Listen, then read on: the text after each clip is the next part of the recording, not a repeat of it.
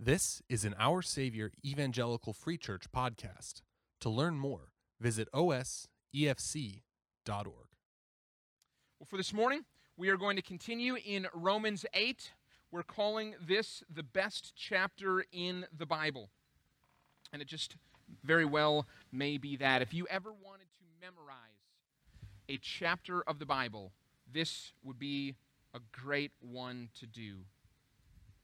You know, it. Uh, this chapter, Romans 8, starts out by saying, There is therefore now no condemnation for those who are in Christ Jesus. And what that means, there's therefore now no condemnation for those who are in Christ Jesus, is that because of the work of God in sending his Son, Jesus Christ,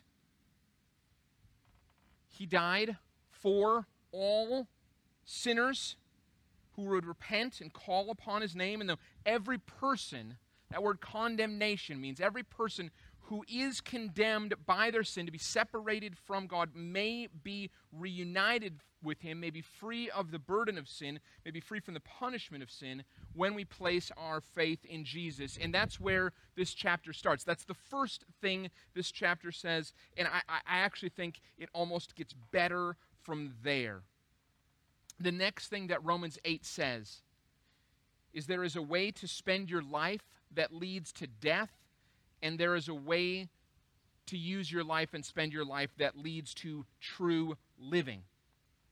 The way to life is not by chasing after the temporary things of this world, but having your desires and your ambitions and what you are looking to for fulfillment shaped and transformed by God.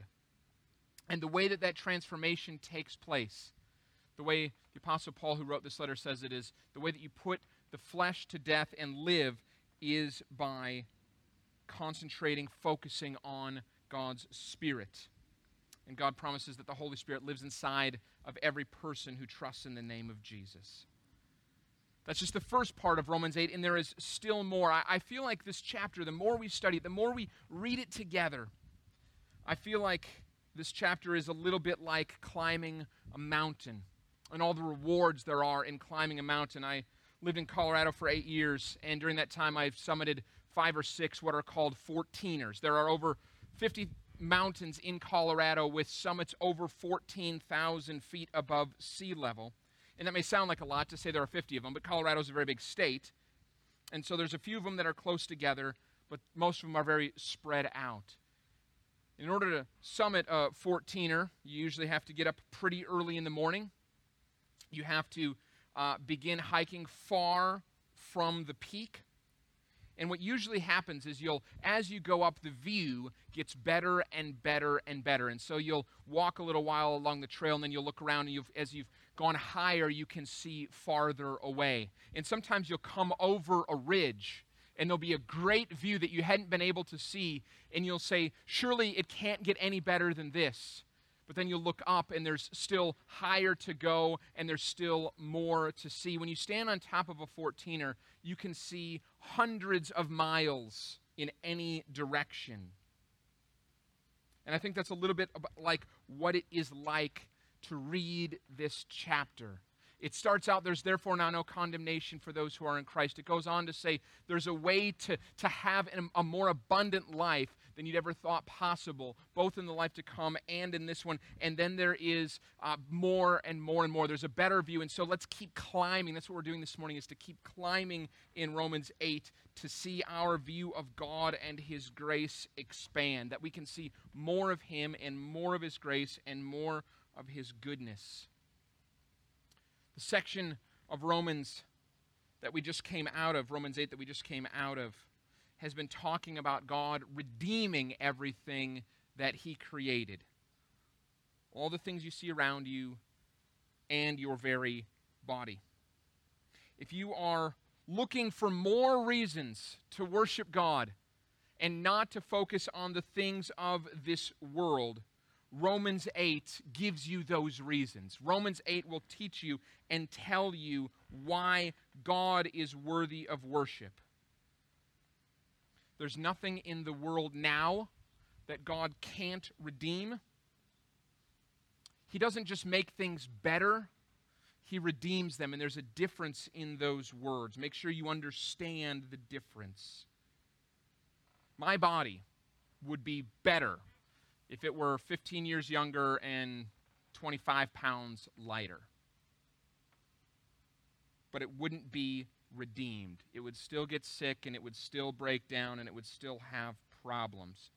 Redeemed bodies aren't just better bodies, they're perfect bodies. Redeemed creation isn't just better creation, it's perfect creation. So, not just better, God promises, but perfect. And so, me, to me, hearing that, it feels like we maybe we've reached the summit. Maybe, maybe that's is that as good as it gets that God will redeem everything that there is, including bodies. Well, actually, in Romans 8, there's still more. We still have more view to overcome or to, to, to come up and see. So that's what we get. We get more in verses 26 and 27. So if you've got your device, if you brought a Bible with you, let's go to Romans 8, 26 and 27. And listen as I read these words. Likewise, that's why I think there's more here. Likewise, all, because of all that's been saying, there's still more. Let me, let me add to this. Uh, kind of like you've been seeing, likewise, in addition, keep going, there's more. The Spirit helps us in our weakness. For we do not know what to pray for as we ought, but the Spirit Himself intercedes for us with groanings too deep for words. And he who searches hearts knows what is the mind of the Spirit, because the Spirit intercedes for the saints according to the will of God. Would you just join me in a word of prayer? I want to pray that God would help us as we study these great words. God, I thank you for my friends here in the parking lot, for this beautiful day that we can gather together, encourage one another, sing to your name, and hear the preaching of the word. I thank you for this church. I pray that we would know, find hope, freedom, joy in these words, that even when we don't know what to say, when we're not sure what's going on, you promise to search our hearts and draw out what it is that will connect us to you. Help us now, we pray. Thank you that those of the people worshiping online can be joining us as well. Pray that every person that can hear my voice would know the sweet ministry of the Holy Spirit, first through salvation and then through help in time of need. It's in the name of Jesus Christ we pray. Amen. So, keeping your eyes there on Romans 8, look at that first statement. It kind of summarizes what God gives us here. The Spirit helps us in our weakness. So it's not just promises one day in the, in the hope of what God will do for us in the future, but God helps us right now. The word help there means to, to come alongside and bear burdens. And God does come alongside of us, and God does help us to bear our burdens, and He does it because of our weakness. Let me just talk for a minute about what Paul means when he says weakness. Most of us don't like to admit we have weakness, especially the men. We like to think we could conquer the world, leap over buildings, fix anything around the house, and just grill that perfect medium steak.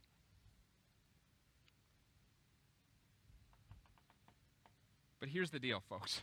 Let me just let you in on a little secret when it comes to admitting weakness, we think that we don't have many, but we are the only ones around us who think that about ourselves. This doesn't just apply to the married folks, but especially the married folks. Your spouse is pretty clear that you have weaknesses. Your children and your parents and your friends are clear that you have weaknesses if you can't admit that you have weaknesses, you can't be a Christian. when it comes to weaknesses, I just want to say that again because it's so important. If you can't admit that you have weaknesses, you can't be a Christian. 1 John 1 8 says that if we say we have no sin, we deceive ourselves and the truth is not in us. Romans 3:23 says that everyone sins and falls short of the glory of God. You're not exempt from that. We must be able to admit that we have weaknesses or we can have no part of the saving work of Jesus.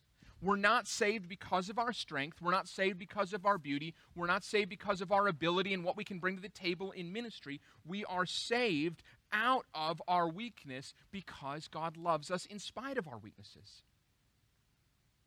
And staying in the place of declaring weakness is not only necessary to be saved, it is the way that we continue in the Christian life.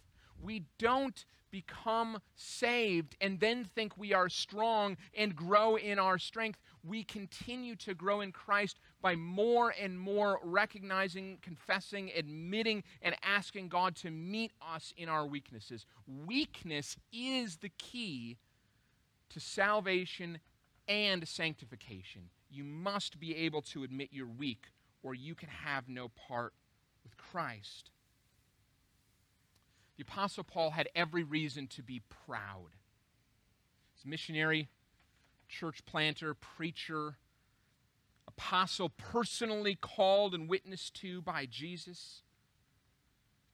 Yet he was so sure that God wanted him to remain humble that he saw his weakness not only as something that was just part of him, but that was actually a gift from God. In 2 Corinthians, he wrote that it's precisely because he knows he's weak that God could use him. And so this is good news.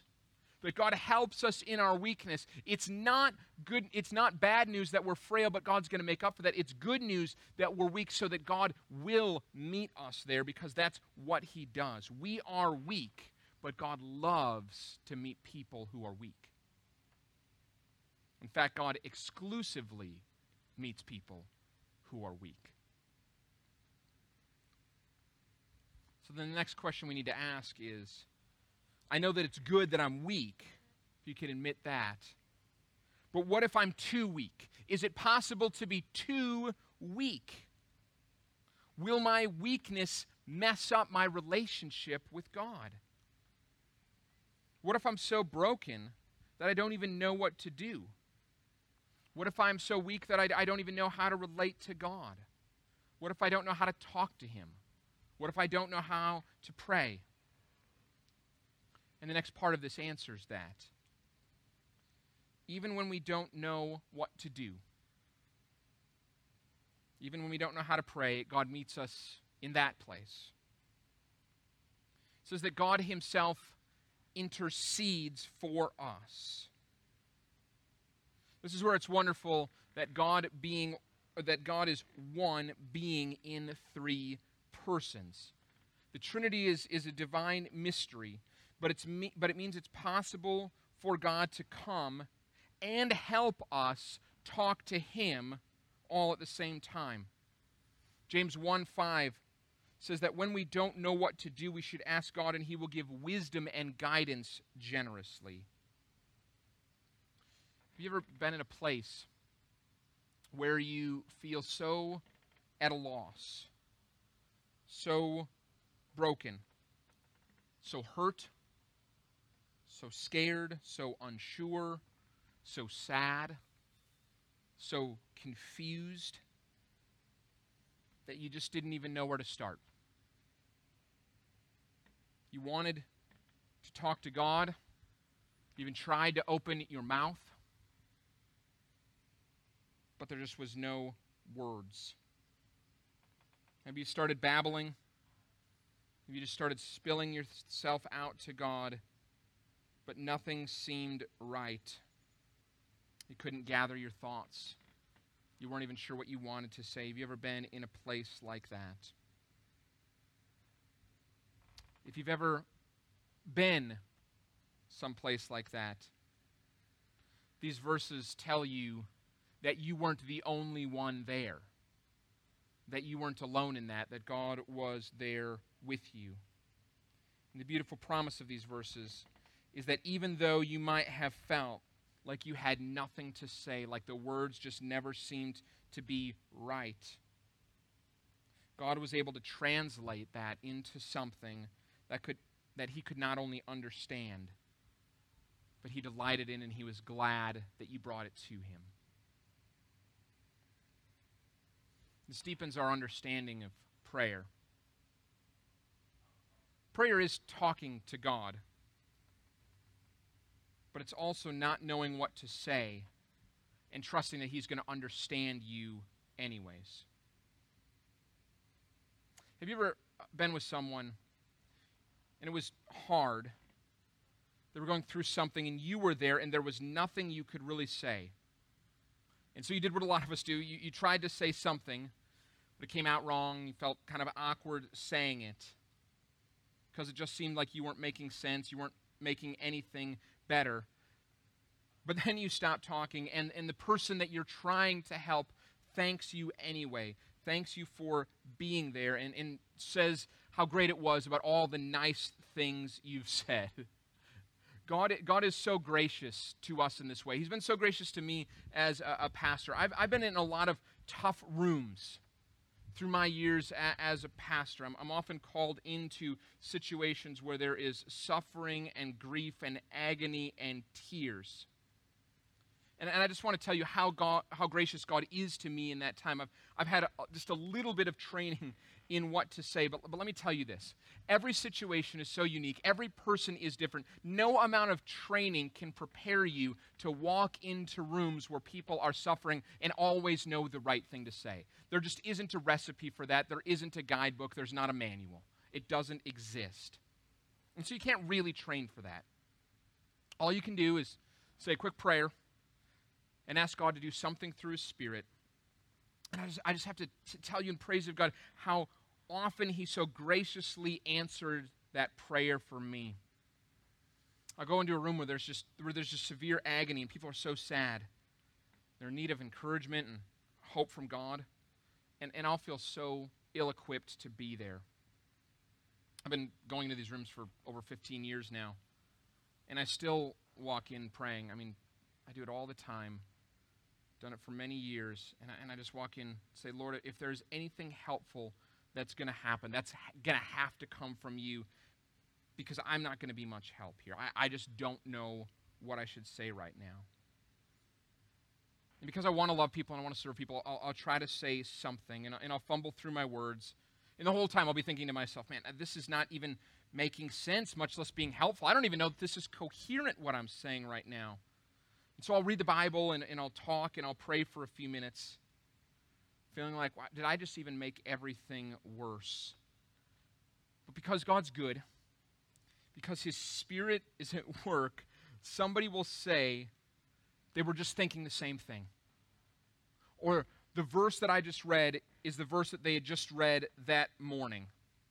Or what I prayed was just what they had been praying. Folks, that's because God's Spirit is at work. It's not because I have some great technique where I always know what to say. It's because God's Spirit knows when th- things are too heavy for us, and God begins interceding for us. People will thank me for, for what I've said, and I'm just quick to give glory to God because most of the time I'm thinking, I, don't e- I wasn't even planning on saying that. I don't even know where that came from, but God was gracious enough to use it. That's God's Spirit at work. That's Romans 8:26 coming to life. And so this should move our understanding of prayer beyond the few minutes where we sit down to list all the things that we want God to do for our friends and family. This is a relationship that's so intimate and so connected. It's not really clear where you stop and where the Holy Spirit starts when God begins to intercede in this way for you.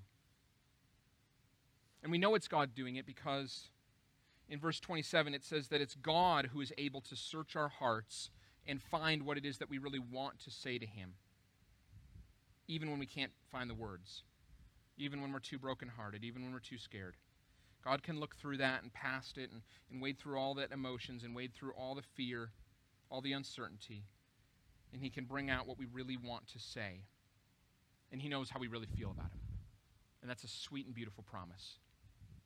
Because if you haven't been in that place before, you will be at some point where you just don't know what to say and all you're going to have all you're going to have is to say god god you have to know my heart.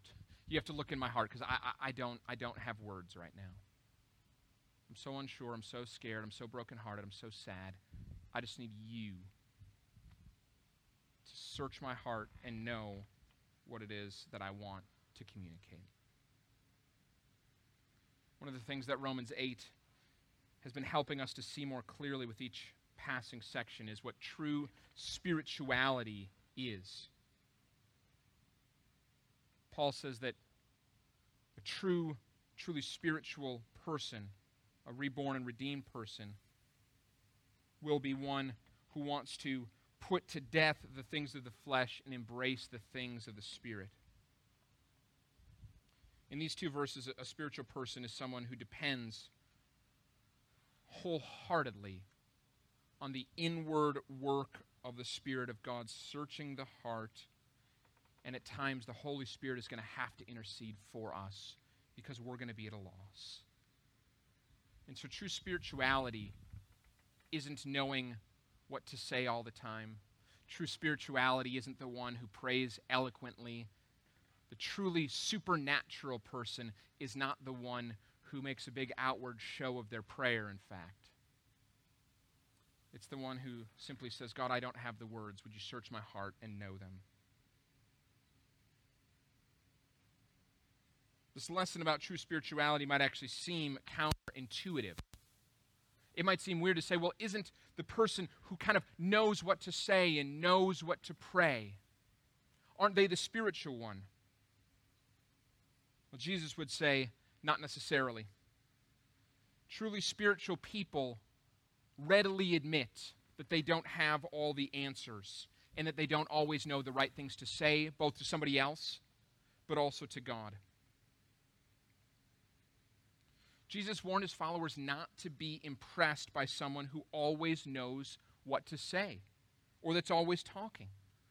He warned people just because somebody seems great at praying doesn't mean they're somebody that you should listen to. In Matthew 6, Jesus said, And when you pray, you must not be like the hypocrites, for they love to stand and pray in the synagogues and at the street corners, but they may not but that, that they may be seen by others. Truly I say to you, they have received their reward. But when you pray, go into your room and shut the door and pray to your Father who is in secret, and your Father who sees in secret will reward you.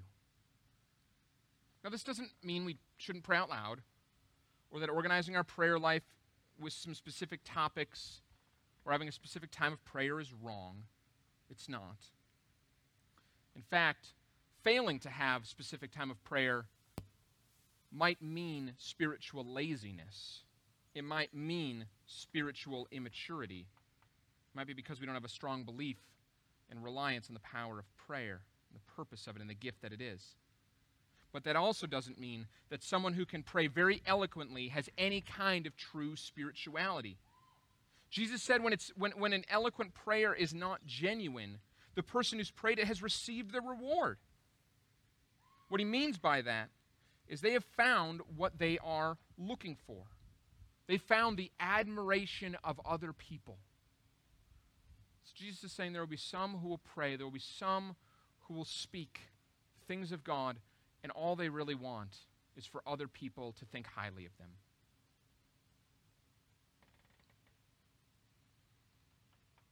We don't pray to impress the people around us. We pray to connect with God and to align our hearts with His. And so, if the Holy Spirit is the one who's really doing that work, then it doesn't matter if you're eloquent. It doesn't matter if your words are simple. It doesn't matter if you're not known as the best public prayer. Don't worry about those things. God will take care of that. But, according to Jesus, if you're not praying when no one else is looking, that's when you have cause for concern. if your prayers are different when you're alone than when they're in front of other people, and you save the really good stuff from when other people are around, you're not praying to God. You're not trying to connect with Him, you're trying to impress other people. If you're only praying eloquently when other people are around, you're not trying to express yourself to God, you're trying to impress someone else. So let me give you two takeaways from these verses. Two things to take home together. First, we shouldn't expect that our prayer lives will always take place on our terms. Sometimes we're going to sit down in our favorite chair at our favorite time, and God will listen. Other times, something is going to come at us fast, and you're not going to know what hit you. And before we think that God has abandoned us, us and we're alone when things come fast and we don't know what's happening, remember that He hasn't called out to Him. Even if you don't know what to say, He'll be there for you. He'll search your heart and He will pull out what you are really trying to say. And that also means that sometimes we're going to lead the conversation with God in prayer, but other times God needs to lead. If you're going to have a true spiritual time to connect with God, sometimes you can't be the one to talk. Can I just humbly lay this before you? If your prayer life consists of, of a pattern where you spend five or 10 or 15 minutes giving God your list for the day, without allowing him any time to talk or asking him how he would respond, you need to keep digging for something more. You're not hitting on all cylinders in your prayer life. There's nothing wrong with bringing your heart to God. There's nothing wrong with saying, God, I, I hope you work in this way. But you have to do that hoping and anticipating that He is going to search it out and make your prayers more than you intend them to be. So you have to be open to Him answering them in ways that you don't expect. Otherwise, your prayer isn't for Him, it's for you. And that's going to mean that sometimes our prayer life needs to get uncomfortable because He may call you to lay something down, to give something up, or to step out in faith. You need to let Him lead sometimes or you will remain a simple Christian. And I don't mean simple Christian in a good way. A few ways to let God lead are doing things like learning to sit quietly with Him. Learning to sit quietly is a skill that does not come naturally to most of us. Our minds wander, and there's a lot to be distracted by. Meditating on the presence of the Spirit and the Word of God takes practice. So, if you want to know where to start, how do I learn to meditate on God and His Word? Here are just a couple of small things. First, read a few verses, maybe a psalm, and then ask God to teach you about it. And then just try to sit there just for a couple of minutes and listen to what He might say. Do your best to stay in the moment. And then go on to the next few verses. Try to lengthen out that time. Start with just a minute. One minute of just trying to, to, to keep your mind clear of distraction and focus on Him. Another way to grow is to ask God questions and then wait a bit for Him to answer. This works best when there's as little happening around us as possible. Sometimes a journal or a notebook, just write a question and then ask God to answer that. Maybe write down what you feel like Him saying so you can process it later. Ask Him to answer you and meet you in your word. So that's the first thing. Sometimes God needs to lead the conversation. Our prayer life can't just be a list of things we want Him to do. Second, thing number two don't worry about not being good at praying. This applies to private prayer and prayer with other people. If you don't know what to pray for and you don't know how to pray, I promise you won't get any better by avoiding praying. You don't get stronger by not lifting weights. You don't get faster by not running, and you don't deepen your prayer life by avoiding it. I have two daughters. My older daughter can engage in conversation for a lot longer than my younger daughter. But my older daughter couldn't always do that. She had to learn that. And my younger daughter is learning that a little bit more all the time. You have to learn to have a conversation with God, just like we have to learn to have a conversation with other people. If you're nervous about coming to God, don't be. He wants you to come. He likes to be with you so much that He saved you and puts His Spirit inside of you. He wants to be with you. And so, even when you're struggling to express it, He will help you. Have, have, you, have you pictured that? That even when you're struggling, even when you're unsure, even when you don't know what to say, that's how much God wants to be with you. That even when you're having trouble expressing yourself, God says, It's okay. I know you.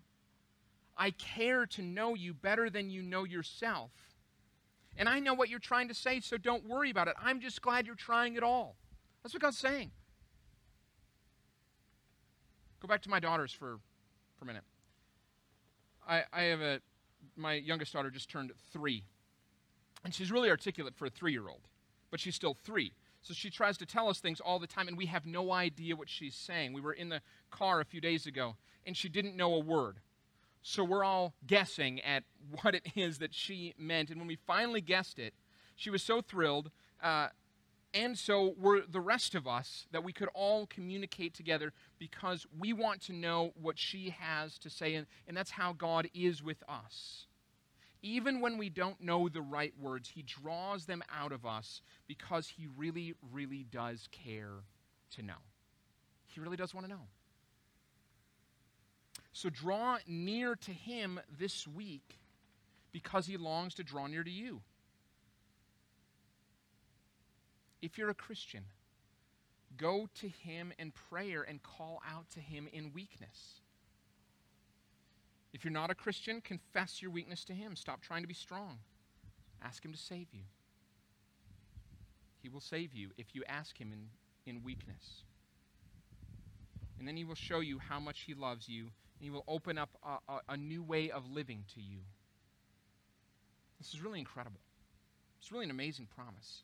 Even when we don't know what will happen next, we can be sure